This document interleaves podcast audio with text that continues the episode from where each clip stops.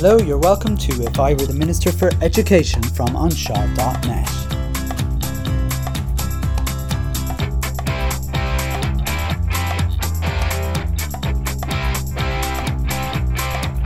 Interview 10 Conor Bredin.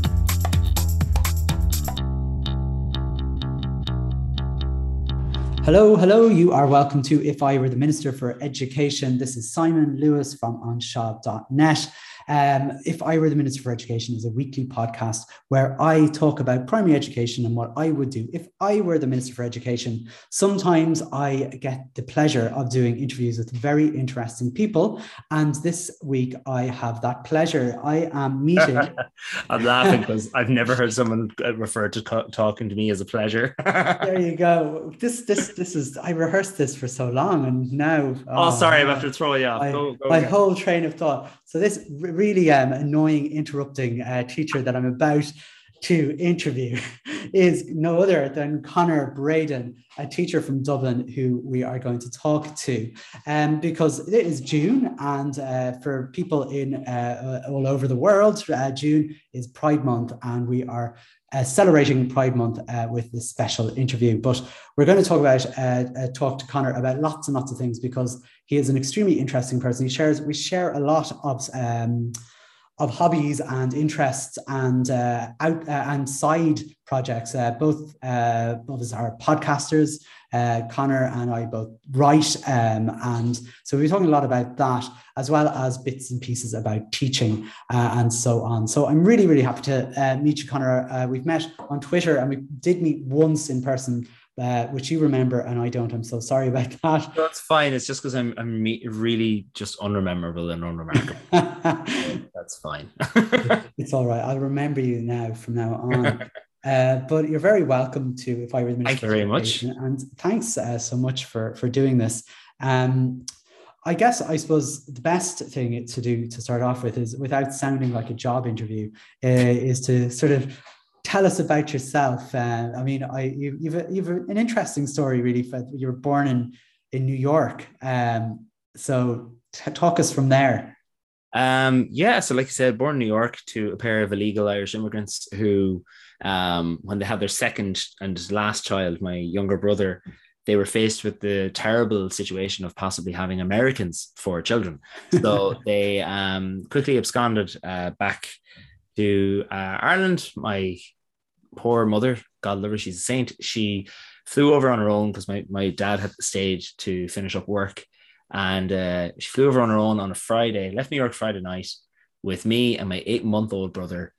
Uh, moved into, uh, we stayed in London that night with her sister. Then we flew to Dublin the next day on Saturday. We stayed in Saturday, stayed Saturday night in Dublin uh, with my uncle, her brother, and then drove up to our new house in Sligo.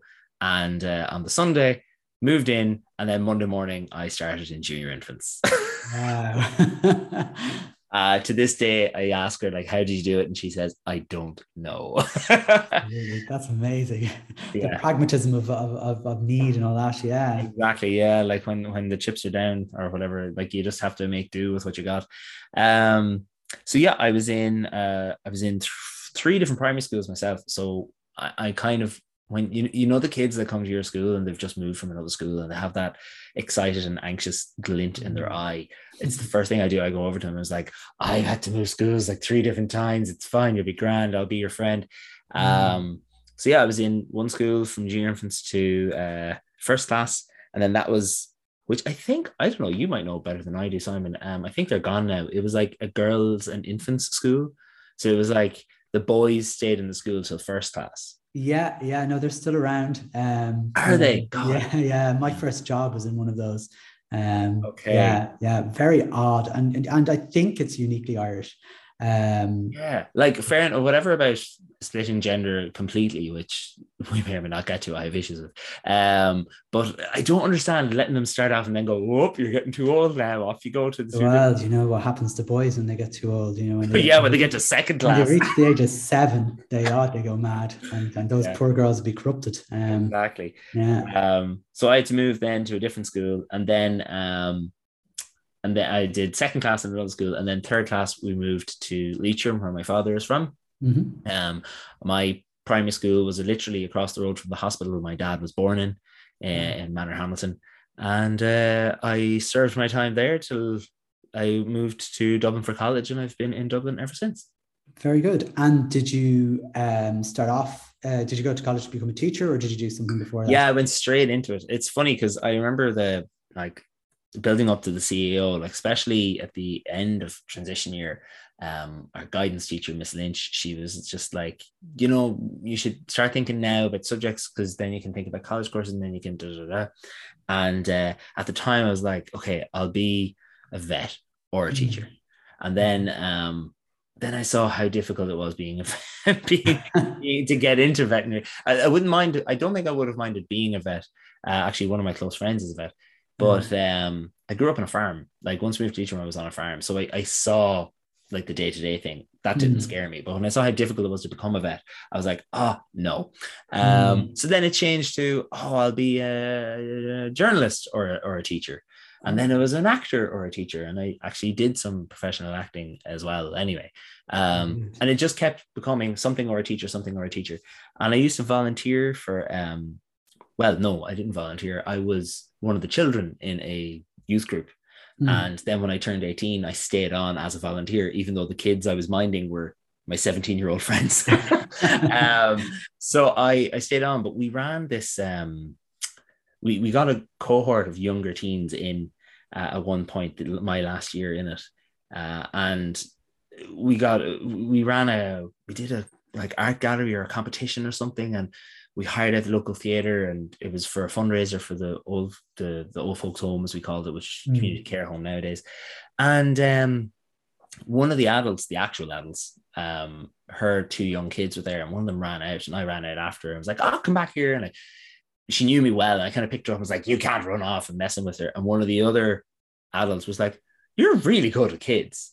That stuck with me. And I was like right. huh. And it was just this thing of it's always been vet or a teacher, journalist mm. or a teacher, mm. actor or a teacher. So I was like, maybe I should put teaching first. Um, so I did, and I haven't looked back.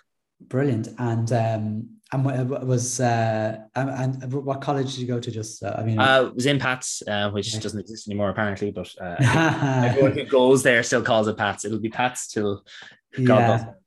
Um, yeah, it was in Pats. Were, were, you a Pats lad? I've heard of this phenomenon. Um, have you heard of it? oh, I'm very aware of it. I went to Pats. Um, it's hard not to be a Pats lad when you're when you're one of you're one of 72 lads in a year of 472. Um, yeah. so, so I wasn't. I wasn't. I I was very involved in college life. I mean, I was mm. the head of the drama society in second and third year okay. um, and I, I was very involved in lots of different ways um, but I wouldn't be the typical Pats lad. I didn't, I wasn't on the rugby team. I didn't play GAA. I didn't do any sports. Oh no, that's a lie. I did represent the college in sports. I was, I was, I was on the ultimate frisbee team. wow. well, which, uh, if anyone listening hasn't played, is actually a very physically intense sport. Like it's essentially um, American football but with a frisbee. So like you're running, you're sprinting yes. to catch the disc, and it's on a full sized football pitch. So it's quite intense. Yeah, I know that's that's, that's fair enough. I, I gosh, it's it, it it was when I was in college, I think as well that yeah. frisbee was around. It was kind of a thing. Um, that's funny. Yeah, I got I forgot. I forgot about that. I, I never tried it, but um, it, it, sounds wonderful. Really, yeah. um, really wonderful. Um, but yes, and that's also uh, confirmed my rumors that there was such a thing as Pat's lads. It's an awful, awful thing to me. but anyway, that well, there was Pat's girls as well. There was Pat's lads, but it was just it was like just know, a thing. I it know, was just a thing. You were just yeah. known as like the, the typical Pat's lad, the typical Pat's girl. Uh, I don't know. yeah. Yeah. I mean, I, I, I presume you, you weren't carrying a hurl everywhere you went, like, like. No, I didn't. Although I did, we did have. there, there is a competition every year uh, called Mr. St. Pat's. Wow. Um, yeah, and it was essentially Rose Tralee, but flipped. Like it was right. that was on, on parade. And um, in my second year, one of my friends, she was she really hated that she not hated, but she as a kind of a protest, but also as a kind of loving nudge and laugh at it. She entered Mr. St. Pat's. In, ah, very good. In in like in drag as a man. Yes. Um, there was a swimsuit portion of the competition, so she wore a full wetsuit with like flip flop or not flip flop, what they called flippers, and flippers, goggles and everything. But um, she refused to do it unless me and another friend uh, went up with her. So um, we we went up kind of like as her her heavies. Ah. kind of thing. I yeah, it was very embarrassing, but very good fun. And listen, college is the time when you do be stupid to get that out of your system. Absolutely. No, this is it. And then you can become a sensible professional teacher as as as you are, of course. I've yet to Uh, get to that stage. Trust me. but as well as being a teacher, and you've been teaching for uh, did you say it was eight, eight years or, or more now? Oh time? no, it's uh, it's it's I've uh, this September, like 2022, will be my 11th September. Oh, okay. So yeah. Oh yeah, yeah. so you've been teaching a, a, a long time. Uh, you're nearly you'll be ta- we'll be ta- we should be talking about pensions really rather than this. Really. Thanks. Uh, but but uh, as well as being a, a, a teacher, you, um, as I mentioned there in the introduction, um, you're also a podcaster and an author, um, which is really really interesting uh, to me, who who who is uh, both of those things too. Um, so we might talk about both of those uh, before we get into the teaching. Um, I, I saw on your on your website that you've published two um, adult books, as in as in um, they're crime novels. Is that be right? Am I? Uh, cr- uh, crime slash thriller. There's a supernatural twist. I, I don't really know what genre it is. I self-published um, because then I didn't have to worry about fitting it into a particular genre. I market it as a thriller because I think it, it it ticks a lot of those boxes. Hmm. But there's definitely elements in it that some thriller fans wouldn't enjoy. Do you know that kind of way? Um, yeah. But yeah, no. So uh, basically, that story all came from um, uh, the fact that my my boyfriend we've been together 13 and a bit years now. Hmm. and um, he had a very serious illness at one point and it was literally life threatening he was in hospital for like months and months and months. And it was around a year after that when he got out of hospital and we were kind of like talk taking stock i guess and talking about you know well what's important to you as a person? What's important to me as a person? What's important to us as a couple? You know the one of those big conversations and Yeah. i i kept saying well when i'm a published author i'd love to do this and when i'm a published author i'd love to do that Mm. and he basically called me out and I, I've been on many a podcast telling this story before, and I always have to explain the phrase when I'm talking to an American. He gave me the kick up the arse I needed, but I don't think I need to explain that here. No, so he gave me the kick not. up the arse I needed to basically like you always talk about being an author, but you never actually write anymore. Hmm. I was like, ah, shite. Because one of the worst things ever could happen is your partner is right uh, Yeah, about yeah. something. So he called my bluff, and that's when I just started decided to like really take writing seriously. So um, I entered something called uh, it's a voluntary competition, and it's not really a competition. It's a, an event called NaNoWriMo, which Okay. stands for NA is national, NO is novel, RI is WRI is in writing, and MO month. So National Mm. Novel Writing Month, NaNoWriMo. Oh yeah, yeah, yeah, yeah. I've come across that. Yes. Yeah. And it's exactly what it says in the tin. So for the month of November, um, the goal is you have to start with a manuscript on zero words on October 31st. Hmm. And by November 30th, have a 50,000 word manuscript, which, if you're good at your averages, lads, is 1,666 words a day. Yeah. Wow. Back out. Um, so I decided, "Do you know what? I'll do that. Um, and I made this decision on October 31st with no plan, no no idea. I was just like, what'll I do? What'll I do? So I whacked out a novel that will will never see the light of day because it was Yeah. terrible. yeah. Great premise, terribly written.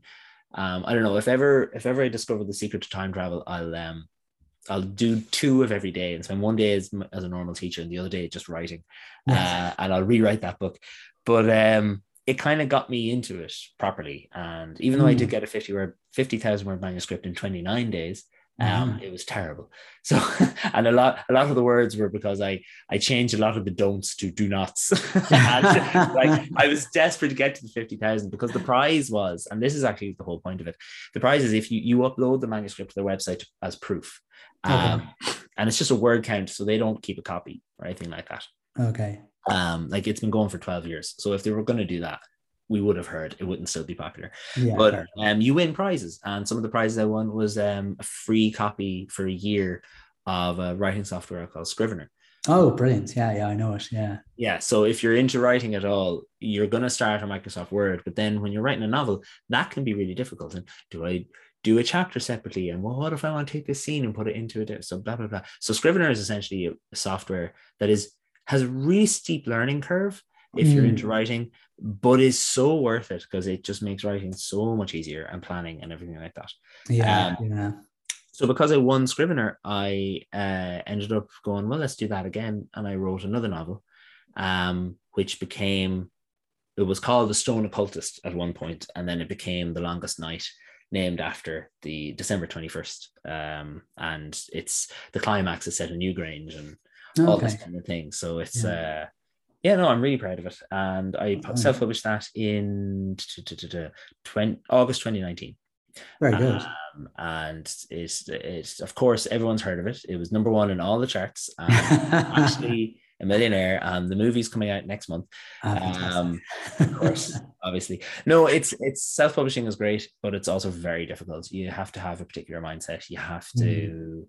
You have to have the time for it, to be honest. Um, yeah. You have to be able to learn how to make Facebook ads and, mm-hmm. and Amazon ads and all that kind of yeah thing. it's it's it, it is isn't it i mean it's the, uh, because i mean writing a book is is all well and good but the promotion side of it is as uh, at least the same amount of work um you know particularly if you want to i suppose be read if that makes sense but it's not yeah. even it's not even that's the same amount of work it's that it's a completely different type of work so you know, if you're if you're a creative person um and and you like the, the the storytelling and the creation and the editing and blah that's fantastic. That's great. But usually the skills of not always the skills of being able to learn algorithms and keyword mm. searches and SEO and all this nonsense that I understand too well now because I've yeah listened to podcasts and interviewed people about it and everything. Um, so it's it's a whole other ball game. My second uh, adults book is more of a novella than a book. Um, mm. It's called The Stolen Dagger. Okay. Um, it's a completely different character from, uh, but it's set at the same time as The Longest Night, okay. uh, and people can get it for free. Um, oh, okay. And the idea is like you get it for free by signing up to my email list, and then when I have you on my email list, when I have that time to write the sequel to The Longest Night, you'll get an email about it. And it'll be Very good. And loads of people will buy it because that's that's what happens. because they like emailed they've given you your, your they've given you their email i guess. Yeah that's that's that's why. Very clever very clever. That's a good thinking. But are you is, is it true that you i mean from that you're writing uh children's books? Is that yeah yeah yeah. So it gets it gets more complex. So basically, it was really funny because when I started telling my colleagues at work um, and friends and family and all that kind of thing that, oh, yeah, I've written a book, it's coming out in August, they're like, great, is it a kid's book? no. Yeah. you know, the, the, the, I'm, I'm I allowed curse on this podcast? I'm not sure. Not really, I, I, won't. I won't. That's fine. But let's put it this way: the, the the the curse word that rhymes with truck appears twelve times on the first page. Uh, so no, um, it is not for kids. Um, but it, it kind of struck me as odd because I, at first I thought it was everyone's asking me, "Is it a kids book?" Because I'm a teacher. But mm. it wasn't until one particular friend, um, he was like, "But like, it's not that you're you're like you're a big kid. I was okay. like, oh, okay. And he's not wrong because I wear Pokemon t-shirts to work. Oh, um, yeah, yeah. So I, I was, uh, I was that teacher's support teacher that year, and mm. um, the the kids actually in that I was uh, that I was the support teacher of had heard that I was an author because some of their parents found the book and had read it and blah blah blah, and um, they were like, "Oh, can we read it?" I was like, "No, no, absolutely not." will, you, will you write one for us? And I was like, "Oh, fine, okay." And I, I was just the intention was I was just going to like write a like five thousand word short story, which mm-hmm. sounds like a lot, but when you're when you are writing five thousand words isn't a lot. It's a couple of it's a couple of days or even weeks work, but it's. Yeah. Um, so I got the kids to um design the cover of the book I was going to write for them. And I said, and, and if you want, you can write the blurb or even write the plan for the book for me, and mm-hmm. I'll write the story and I'll pick the best one, blah, blah, blah.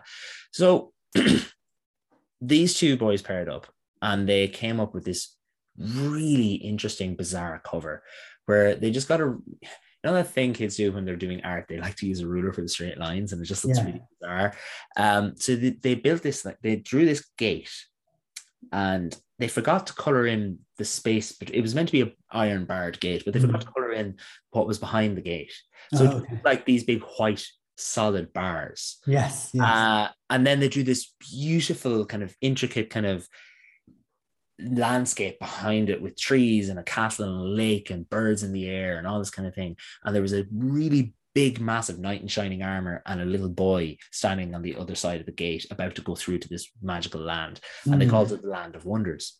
Okay. And I was like, that's really cool. And there's, I don't know, it was, it was the gate specifically that Okay.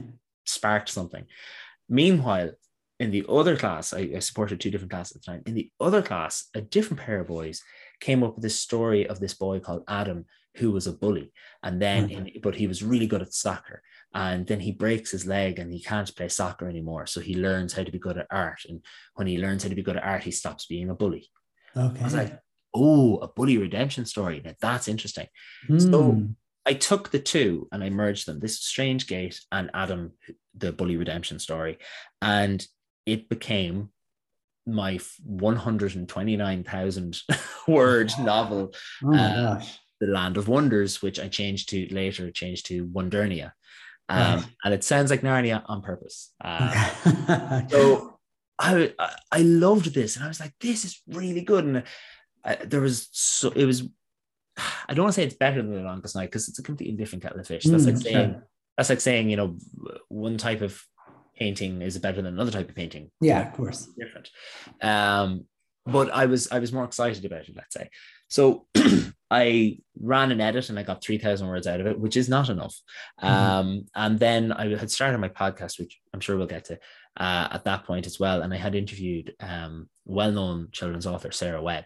Um, and I asked her after the podcast recording, we chatted for a bit and she asked me, and what do you write? And I told her, and I, she gave me loads of fantastic advice. Brilliant. So then I was like, right, okay, I need, I, I want to publish this and I want to publish someone else to publish it because I'm not good at the important stuff after you Mhm. finish writing the book. Yeah, yeah. Um, and I submitted it to one or two publishers and they, they respond and agents, and the response was all the same. It's too long. It's way too long. It's far too long. You need to cut it down. And I was at a loss.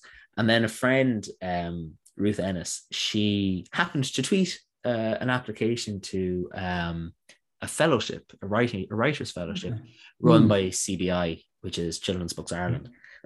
and if that sounds vaguely familiar, if you look at the very back page of the In Touch, there's always this little CBI logo with books they're recommending. That's Um, it. Yeah. so that's yeah. where you that's where you know it from. Um, but anyway, so I ent- I I applied for this fellowship literally at the eleventh hour, um, because I found out about it the day it was the deadline was closing, and it was for authors from backgrounds that were traditionally um, unheard. It was kind of like it was it was the Ra- Raising Voices Fellowship was what it was called. So I entered it from the perspective of, well, I'm one of the gays. We don't get published very much yeah, yeah, yeah. Um, fair enough. so I'll, I'll give it a whirl. And I had to submit um, the first 5,000 words of the manuscript, as well as answer a few questions in a kind Mhm. of like job interviewee essay style. Yeah. And then I just forgot about it completely. Mm. And then um, February or March came along and I got an e- no, it was, it was January actually came along and I got this email just and the subject was just raising voices fellowship and my because I got so many rejections before and I, I'm used to it and I'm fine it's part of the process Yeah, yeah. Ah, sure I is, just- yeah. yeah, I got into the email and I just flicked through the phone really quick, got to the bottom of the email looking for the unfortunately or, or something. Yeah, yeah, yeah. And then I saw the line, so keep this good news to yourself. And I was like, wait, what? And I had to go back to and read. So I got that fellowship. So wow. The, easiest way to explain it is that essentially I, I won a free writing master's uh, for a year. So um, there's uh, myself and five other authors and creators and uh, two illustrators, four writers. Um, we're all from diverse backgrounds, um, whether it be on the LGBT spectrum or minority ethnicities and Mhm. all that, or, or neurodivergency, all that kind of thing. Um, Yeah. We're getting different lectures from that are specifically chosen Wow. cater to our needs. We're getting a free um, week's stay in the Tyrone Guthrie Writing Centre. Oh, lovely. Oh, that would be in- gorgeous. Yeah, yeah. And uh, biggest, the biggest thing is we all got a mentor uh, paid for us completely. No way. Yeah, to work through our writing. That's So amazing. that's what I'm at at the minute. Uh, I'm I, my mentor, Dave Rudden. Oh, I know Dave Rudden. He's uh, Skulduggery Pleasant, is it? Or am I? No, that's that's Derek Landy. Um, Derek Landy. Oh, Dave. Rudden I actually, um, oh my God, I met him as well. He, ah, he was he's got red hair and a beard. Yeah, yeah, yeah. Tall lad, curly red hair, big bushy beard. Um, and he, uh, yeah, he's and funnily enough, he. So when I the when I came into first year in Pats, he left third year. So we just missed each other being in college at the same time. And sure enough, wasn't he heavily involved in the Pats Drama Society? There and I had go, actually been told stories of, oh, this one time Dave did this really funny thing on stage. And it's just funny how now he's my writing mentor. Um, he he did did he win? Say it was either one or he was nominated the same year as uh, uh, for the Hennessy for the short story. Um, did he win it one year? I, I, definitely I don't know off the top of my head, but he he's he's like he's up there in kids writers in Ireland at the minute. Like he yeah. is his first trilogy was called the Knights of the Borrowed Dark. Um, okay. fantastic books. He was also um, he also wrote a series of short stories uh, called Twelve Weeping Angels, which was a, is official Doctor Who canon.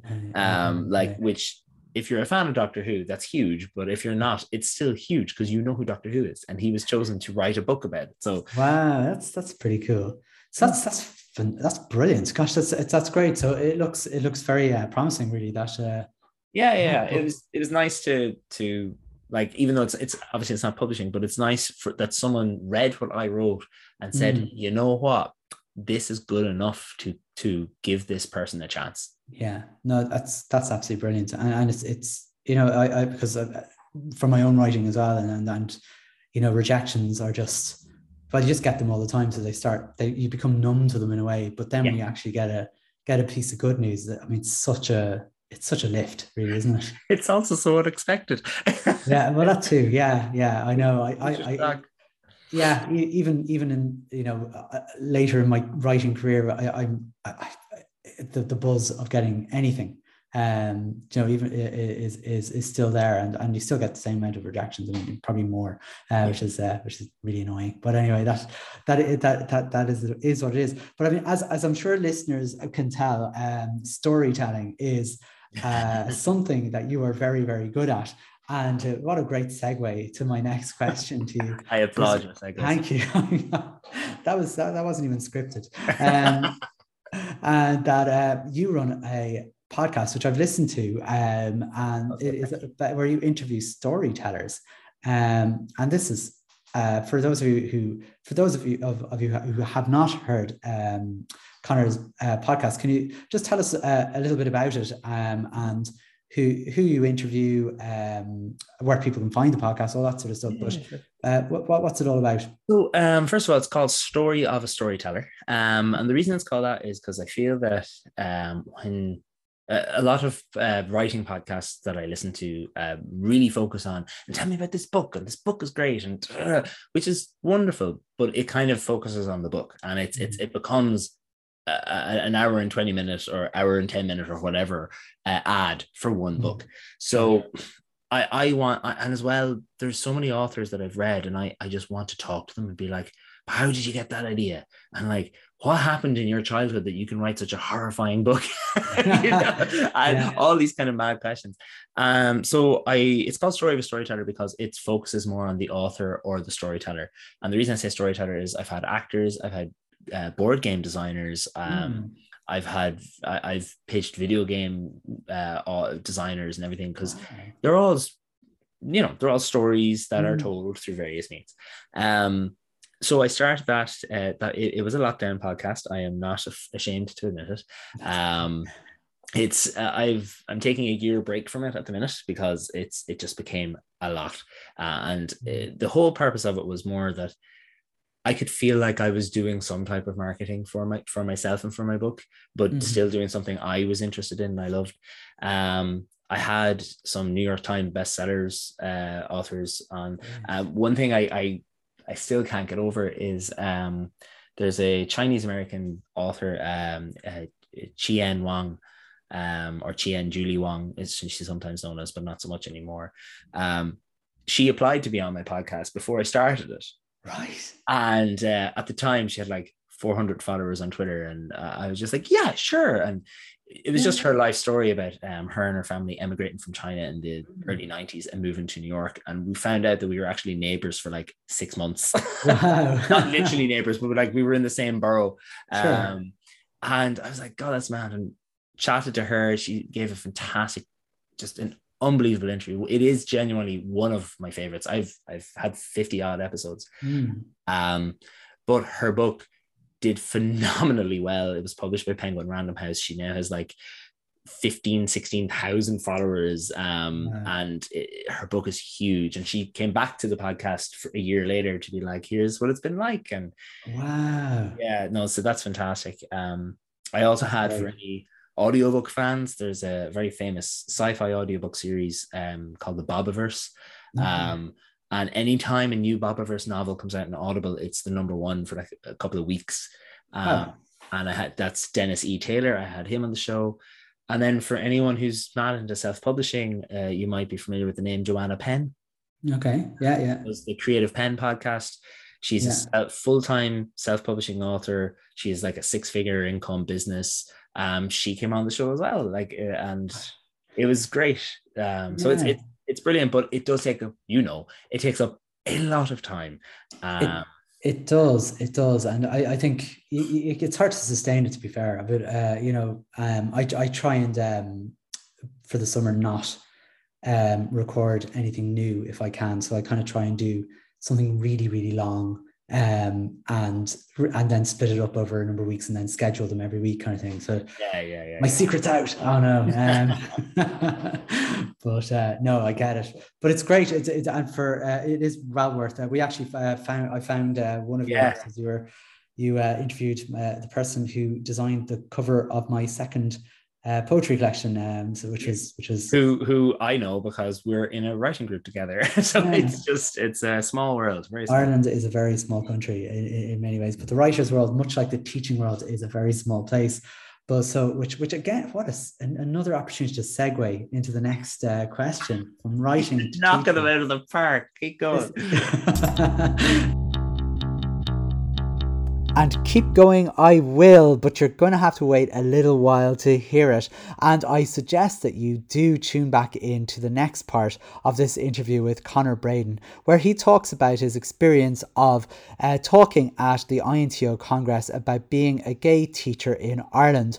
You really don't want to miss it. It is shocking. It is absolutely shocking. I am not usually, my breath is usually not taken away from me but uh, it certainly was, as you'll hear.